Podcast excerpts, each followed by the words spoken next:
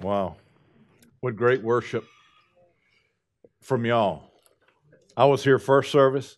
They didn't have what y'all had. I don't know what it was, but you guys got it going on. That's what I'm saying. James chapter 2 is where we're going to be today. I think you guys are a little crazy. The temperature has gone up 10 degrees in here. Just somebody say, whoop, whoop. James chapter 2. We're going to talk about faith today. We're going to kind of continue on what we were talking about last week with Gideon. You know, Gideon was in a place of fear in the cave, hiding. God challenged him to walk in a place of faith.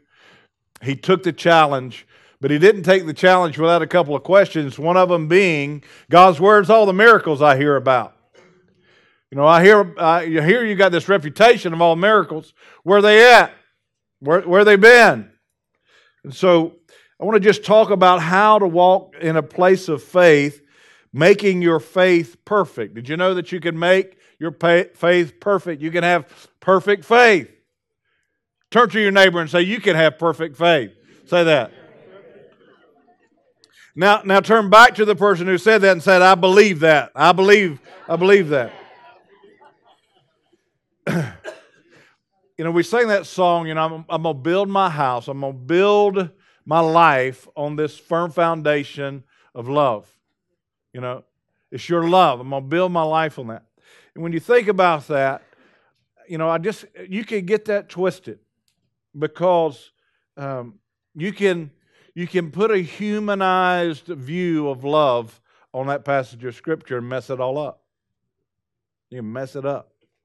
Because God's love is different than the love that you and I are capable of. Even though we, we're created in the image of God, it's agape that we need to learn and how to walk in, and you, you can't produce it. It's non producible. The only one who can walk in agape love is God, and the only way that you can walk in that is to be with God, to, to worship and have revelation of how to love like God loves. And when we start thinking about that, we have to think about the cross and what happened at the cross. Do you know that every bit of the expression of the love of God was poured out at the cross? He was poured out at the cross by Jesus. The, the, the full expression of his love. And it wasn't poured out so that you could get your ticket punched and not go to hell. And that's kind of the way we think. We think, well, you know, I am what I am, but thank God for the grace of God. There's, there's this mindset in the church like that that is not compatible with what God teaches about faith and how to walk in faith. You see, grace, the definition of grace, is not defined so that you can continue to fail. Grace is not God's excuse for you to continue to do what you've always done. Grace is actually God's power to make you victorious. It is unmerited power that comes only from God that can bring you in a place where you can actually do what He's requested of you. It's the grace of God. And if we misdefine the, love, misdefine the love of God or the grace of God, then we find ourselves in a place that's not able to carry out what God asks us to carry out when He says to walk by faith. He wants us to walk by faith, and we do that through grace, the power of God that moves in us. And so, grace is not an excuse to be disobedient, grace is the power to be victorious. When I think of faith and the walking out of faith, you know, the, the scripture is just full of testimonies of a faith walk. It's given to us because we need history. Because that's one way that you can grow your faith is the testimony of somebody else. How many in the room have been healed by God. If, if you've been healed in some way, how many have been redeemed? Ha! That's pretty much a healing right there, isn't it? I mean, how many of your high school uh, or college buddies would not recognize you currently in your current condition? I mean, there's no doubt about it. I can tell you right now, we had a prayer meeting on like my 20th year high school anniversary. We had like 52 people showed up. They just, because I was leading it. And they just wanted to see me pray. I mean, they showed up just to watch the Alex Barefoot they knew in high school pray. I mean, they just wanted to see it. they got more than they bargained for, I can tell you that right now. but we need a testimony, and it'll help our faith a little bit, right? It, it'll encourage us. And so the scripture's full of it. And it's full of it so that we can understand what God wants to do with us as individuals. It's not there so you can look at it and look back and go, wow, I, I, you know, that's, that's really cool, man. I, mm, mm, that's cool. Isn't that a neat story? You know, all those things are true, but it is actually written so you'll know how God wants to deal with you.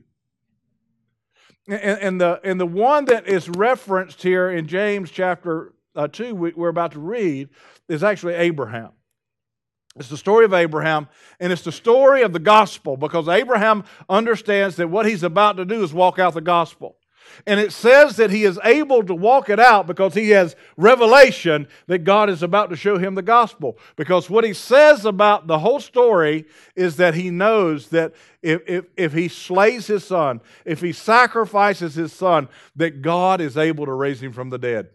He already has revelation, a personal revelation of what's about to occur. And so he can walk in faith because it's been revealed to him by God, which is the second thing that you've got to have. You've got to have a testimony, but you also have to have experiences personal experiences that you know God walks you through so that, that you've encountered God so that you can know and believe and begin to walk in faith in the future like you weren't able to in the past faith by personal experience helps you move forward in faith. And so we see Abraham walking in faith, but this is what I love about Abraham. He was so confident. His, he was so confident in who God was, in the nature and the character of God, and, and his ability to control even supernatural things, including raising some from somebody from the dead that he was able to put his confidence in God because he knew God. And it says about Abraham that the very next day, God says, I want you to go sacrifice your son, your only son. There's so much I could teach about all these, but I, have got to avoid it. So y'all pray for me to avoid that. No rabbits, Pastor, no rabbits.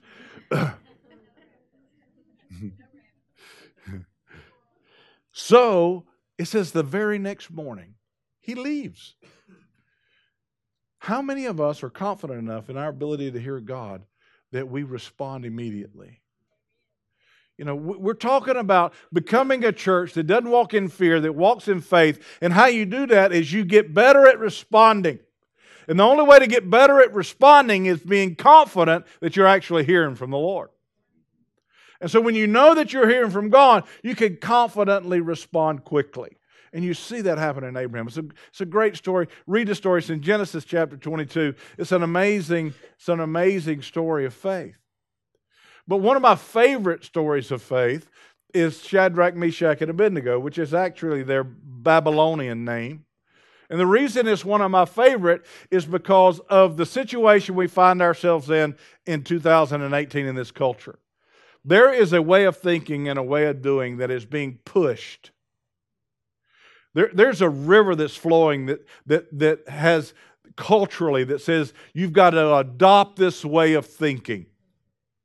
You've got to adopt this way of doing it. And if you don't, you're, you're not tolerant, or you, you're warped, or you're a bigot, or you're whatever. You get labeled with some kind of label that says your way of thinking is narrow minded and something.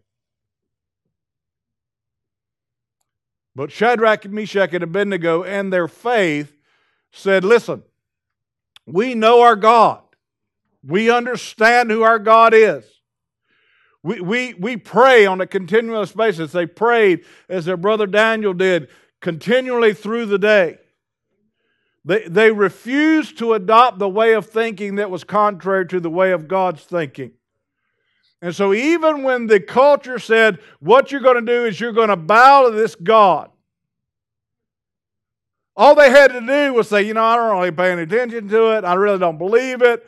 But just to appease everybody, make sure I don't offend anybody, I'm going to bow to this God.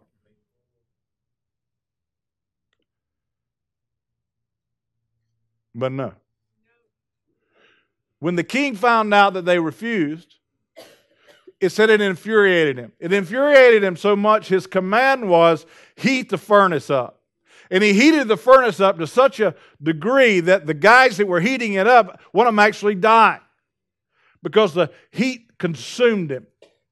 So you got a pretty hot place. Well, in the midst of that and in the midst of that environment, the king says, Listen, you better bow or I'm going to put you in the furnace. And Shadrach, Meshach, and Abednego, if you'll read it, it's an amazing response. It's in Daniel chapter 3. It says, King, the one who has the authority to kill us, we don't even have to respond to you. I don't even have to respond to that way of thinking.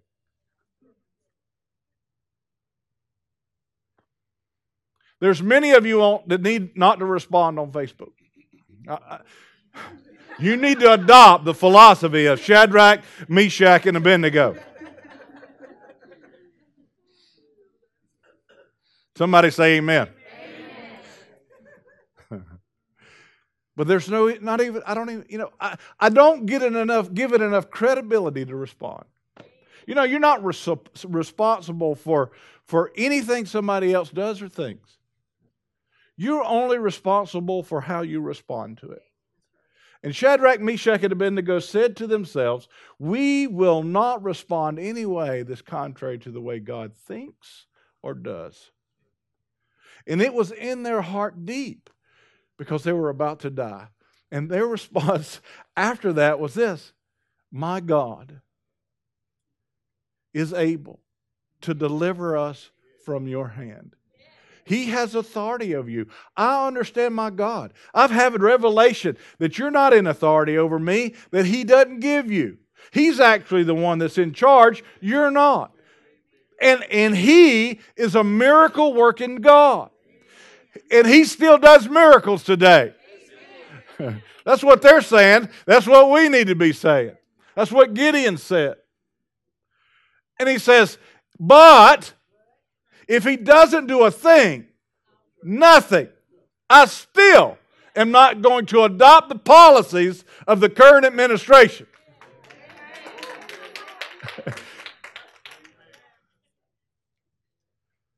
the current culture cannot get me to waver from God because when Jesus died for me, his great love for me, he died for me so that I wouldn't be defeated, but I would be victorious.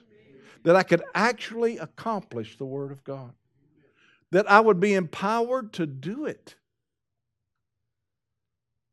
I could respond to what I know to be right, which is incredibly important because there's a, a place that we come to. We have a little bit of faith from the testimony of God's work. And then as our personal experiences grow, our faith grows and grows and grows.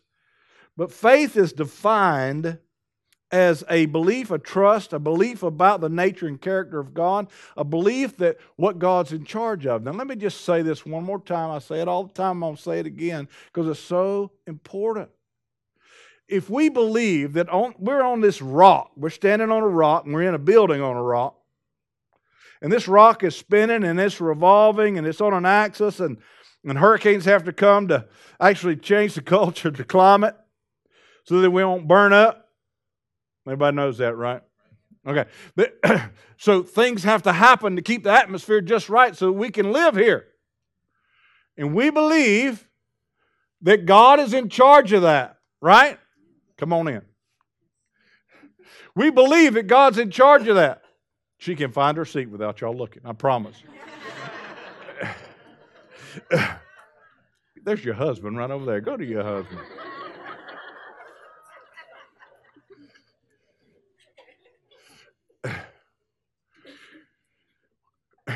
we can Do you, uh, do you believe that? We do believe it. We know it to be true. There's a God that's in charge of that. How easy is it for a God who can build this, uh, uh, you know, just hold it together, speak it, bring, bring something out of chaos to actually get a man to pen the Word of God? How easy. Why is it hard for us to believe that this Word was penned by God? When he can, when we see his ability to hold everything together, the, the stars, the sand, everything's amazing. We go, this is simple. And Shadrach, Meshach, and Abednego knew who the character and nature of God was. And so this testimony, our experiences by doing this, being obedient to this, and our faith in His Word can be perfected.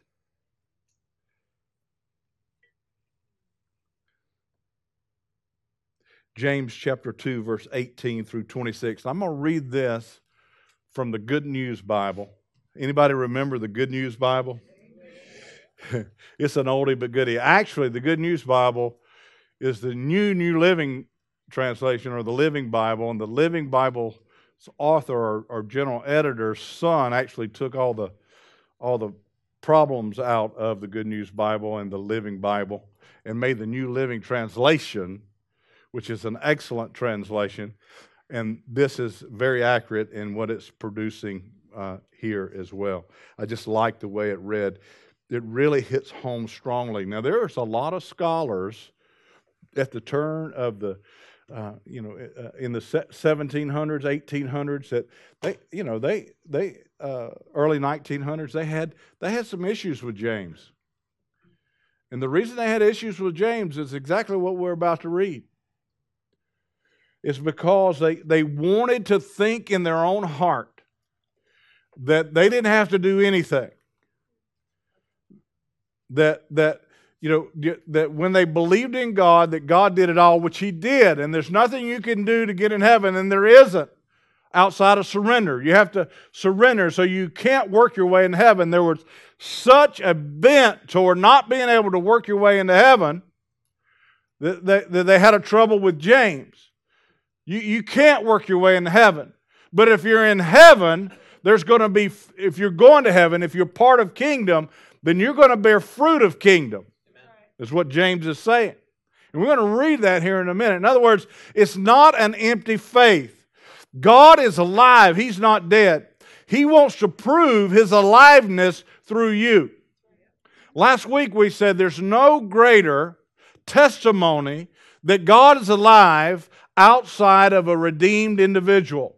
Somebody who's healed, somebody who's had an encounter with God, somebody who's not the same, somebody who knew you when you were in high school and college. He goes, I can't believe that's the same person. Why? Because they had an encounter with God.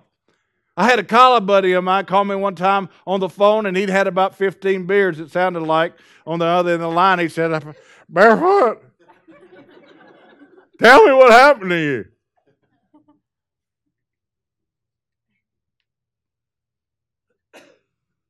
Why?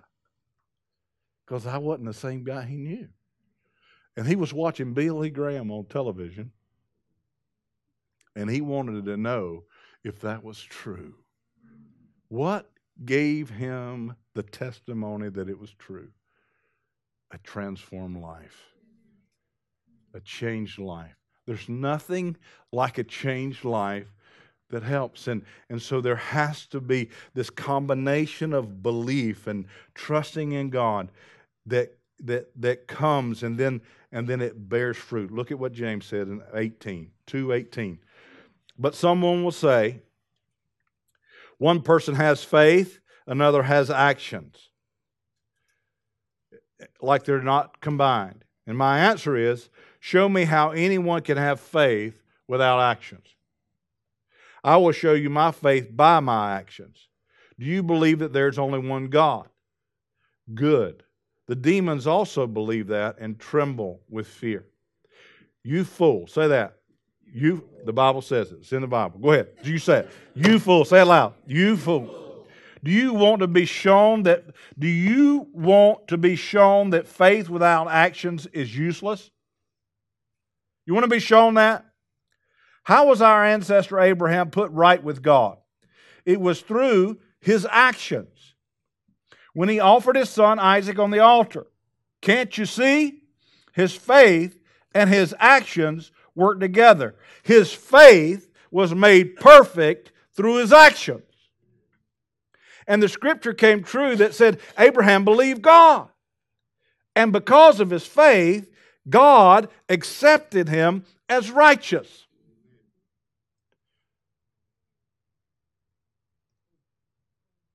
And so Abraham was called God's friend. You know, Jesus says, I call you friend. Do you know it also says in Scripture that the only way that Jesus calls you friend is if you're His? Everybody's not a friend of God. The only ones that are friends of God, named by Jesus, is those who are walking with Him. And they're friends of God. And so, and so he goes on.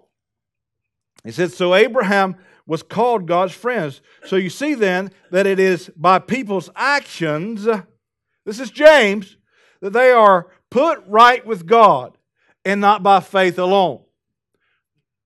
What's he saying? He's saying, how many of you, when you were kids, you made some semblance of profession of faith in Christ? I know I did. I didn't follow God at all. There was no action outside of the baptism that proved anything about God. Is God's, is God's love great enough to do that? Well, it might be. It might be. And there's a lot of people that they better hope it is.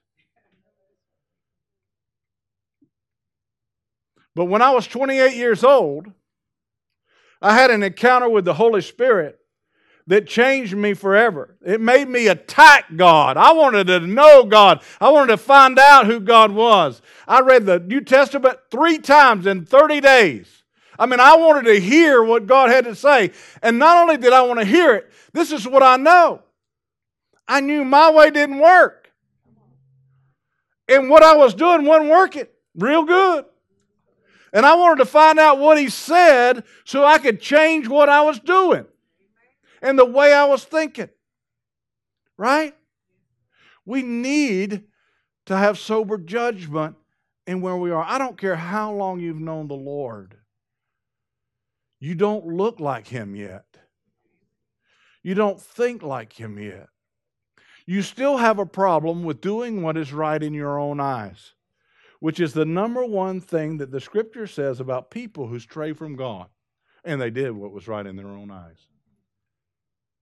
And there has to be some semblance of pride and puffed upness that says about us, I'm good. I'm good. How are you doing? I'm, I'm good. Me and God, we're tight. I'm good. Really? That's a great, that's a good, that's interesting. I feel pretty tight with God. I don't know that I feel good. You know, the, the more and the closer I get to God, the more I realize I don't look like Him. The, the more I know Him, the more I discover about myself that doesn't look like Him. And grace says, I want to empower you to become like me. Not you're okay in, in your bad self. You don't really need to get over your bad self. My grace is enough. That is bad theology. His grace is enough to make you victorious from your bad self. Right? Well, the first place to start is sober judgment. You got to be able to see how you don't align with God, and that's revelation. You, you got to have revelation. And the, a pastor's heart, just let me just tell you where I come from. Most of the time, I struggle with people not really seeing where they are or, or, have, or have a willingness to be honest with themselves.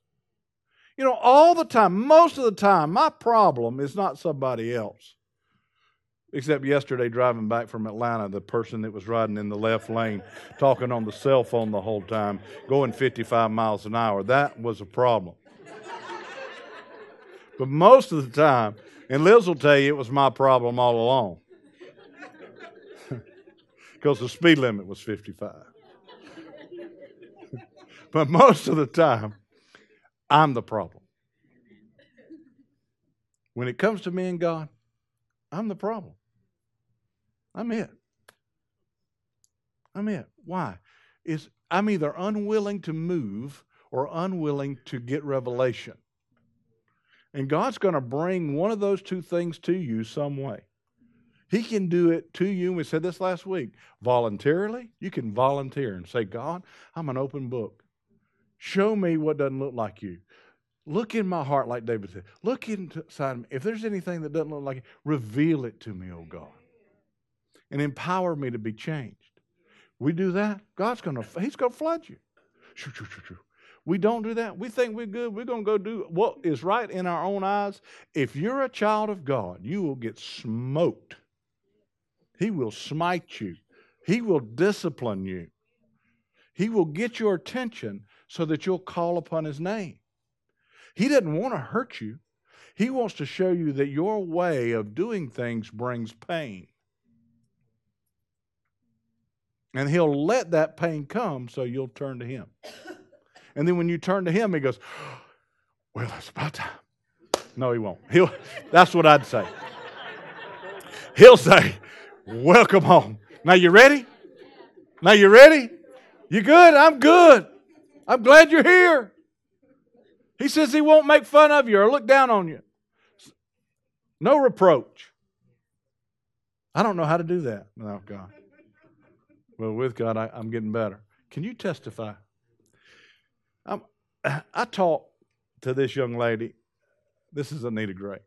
I talked to her, I think it was a couple, was it two weeks ago? It seems like it was a, a minute ago. I've been I've been smoked because they've been coming here about five years, and um, and there's just been a lot of growth, a lot of change in, in them. And uh, you've been healed by the Lord physically and uh, but mostly emotionally. You know, you're not there all the way yet, right? No. But she said something to me last week, and I and I just I went, oh my goodness, please, and I just feel like the Lord wants you to hear it. So we've been coming here a little over five years, and I would come in, head down, sit down in my seat, not talk to anybody, not look at anybody, and do church. I would leave complaining that no one would had talked to me, but the way I looked, I wouldn't have talked to me either. I had had that victim mindset for so long that I would set traps for people to keep myself in my comfort zone. We all have that comfort zone where when we stick to that and we set those traps that we block God from doing what he wants to do. And that's exactly what I was doing, but I didn't realize it. And once once God got a hold of me and smited me with it, um, he has been doing a mighty work since then. So, though all I had ever known was victimization, God is bigger and He has set me free. Amen. it's just really good, man. And she said last week, she said, you know, she said, I'd come in here and I'd blame everybody else. And it was my fault. And I about fell out of my chair. She says, You know it's true. I said, Yeah, but it came out of your mouth. It needs to come out of my mouth. You see, there's nobody that's been walking with the Lord too long that that kind of thinking doesn't need to be a part of who they are before God. Examine me, O Lord. Show me the ways that I'm not aligning with your word and your way. Reveal them to me, God, so that I can change what I'm doing by your grace. By your spirit at work in me, let it be so. And so there's this place of faith that we have to move to, and it's, it's done with action. It's done with action. And so it wasn't just the faith, the belief of who God was, he actually began to move. And, and that's what made Abraham right with God. It wasn't faith alone.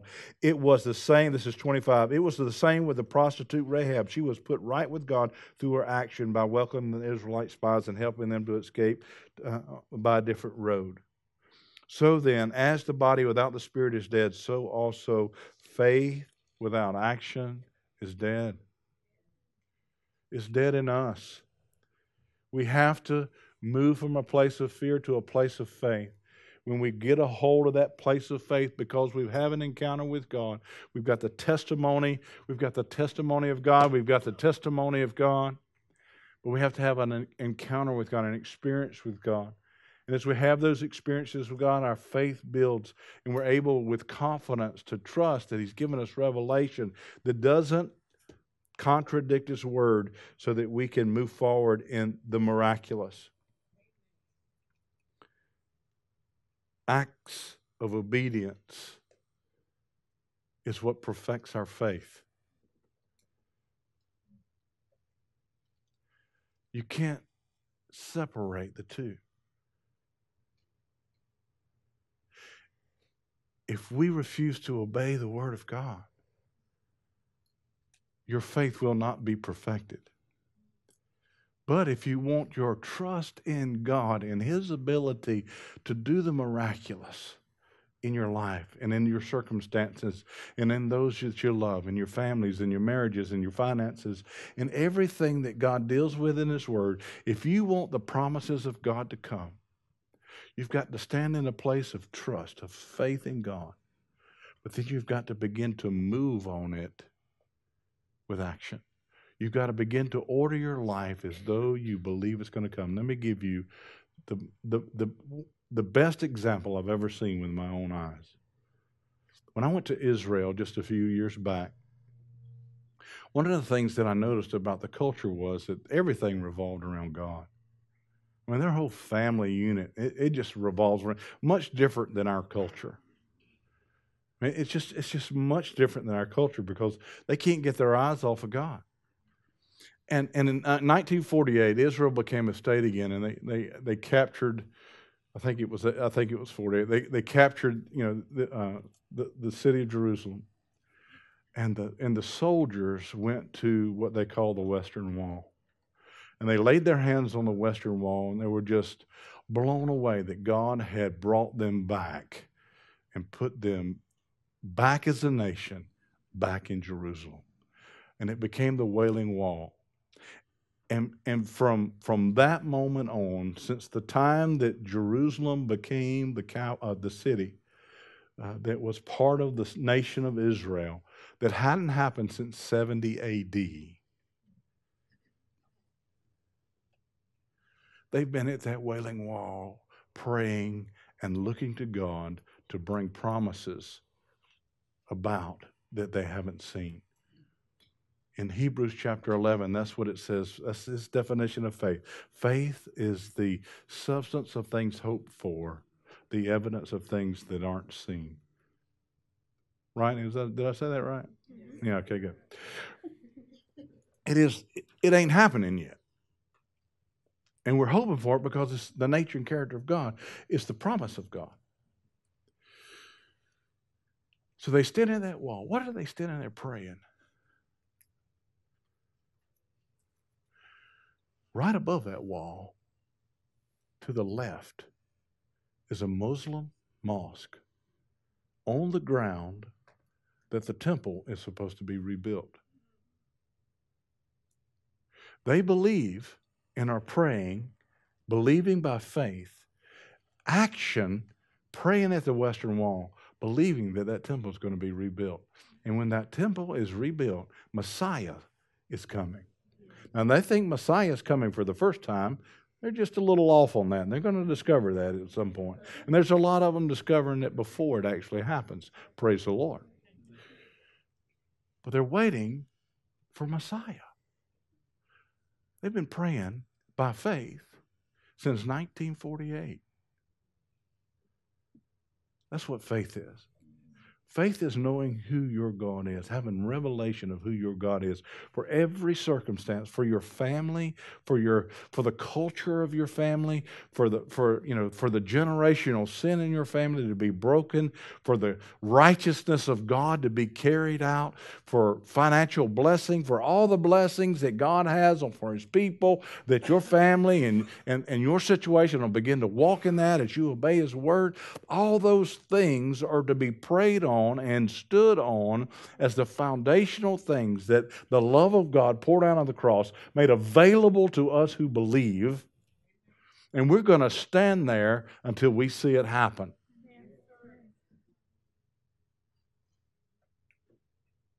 That's the faith that God is looking for in a group of people who can actually change a city. A people who want to be restored and are quick to respond to the things of God, to the ways of God. And the only way to do that is to have sober judgment of actually where we are as a people, and then to look more like Jesus as we go. I look as little, pray, pray this for your Pastor. I look less like Jesus today than I'm going to look for the rest of my life because I want to be transformed. I pray you are too. I pray that's who we are in Jesus' name. Amen? Amen. Why don't you stand together? I want to say one more thing because I believe God's really hitting on this very hard. I'm, I'm going to put you up here, darling, so they can see you. If you know us at all, which some of you don't know a clue, there's probably not two more different people in all the universe. right? And, and the thing about the Lord is, He's not interested in who is right and who's wrong. That's good for you, darling.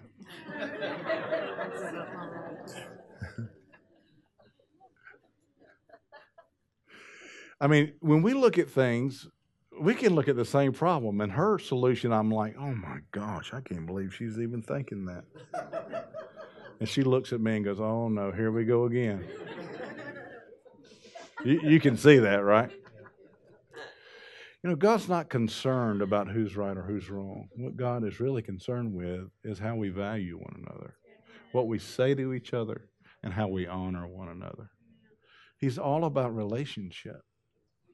You know, it's not about who can lord intellectual greatness over the other or somehow make themselves feel better about themselves because they belittle the other person.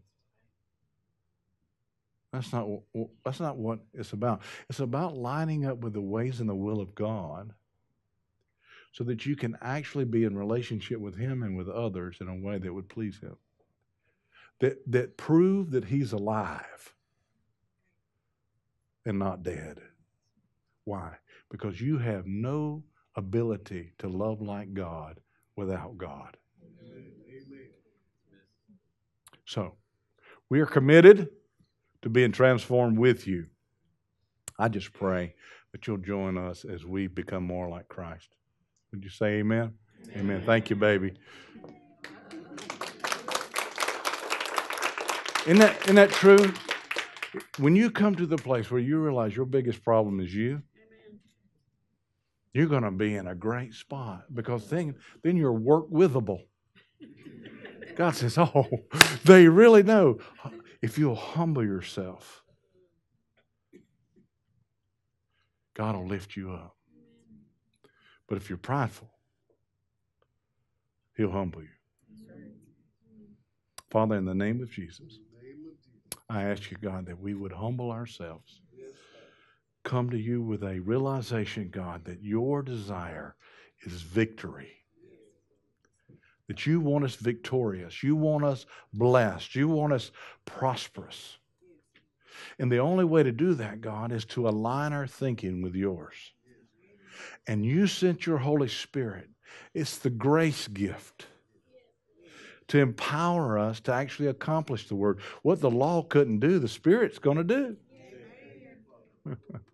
So, Father, I thank you for your Holy Spirit. I thank you, God, for a church that is wanting to be responsive. And how we respond to you, God, is that we don't do what is right in our own eyes. What we do, God, is align our thinking and our ways because of the revelation and the wisdom that we have through your word of your nature and your character.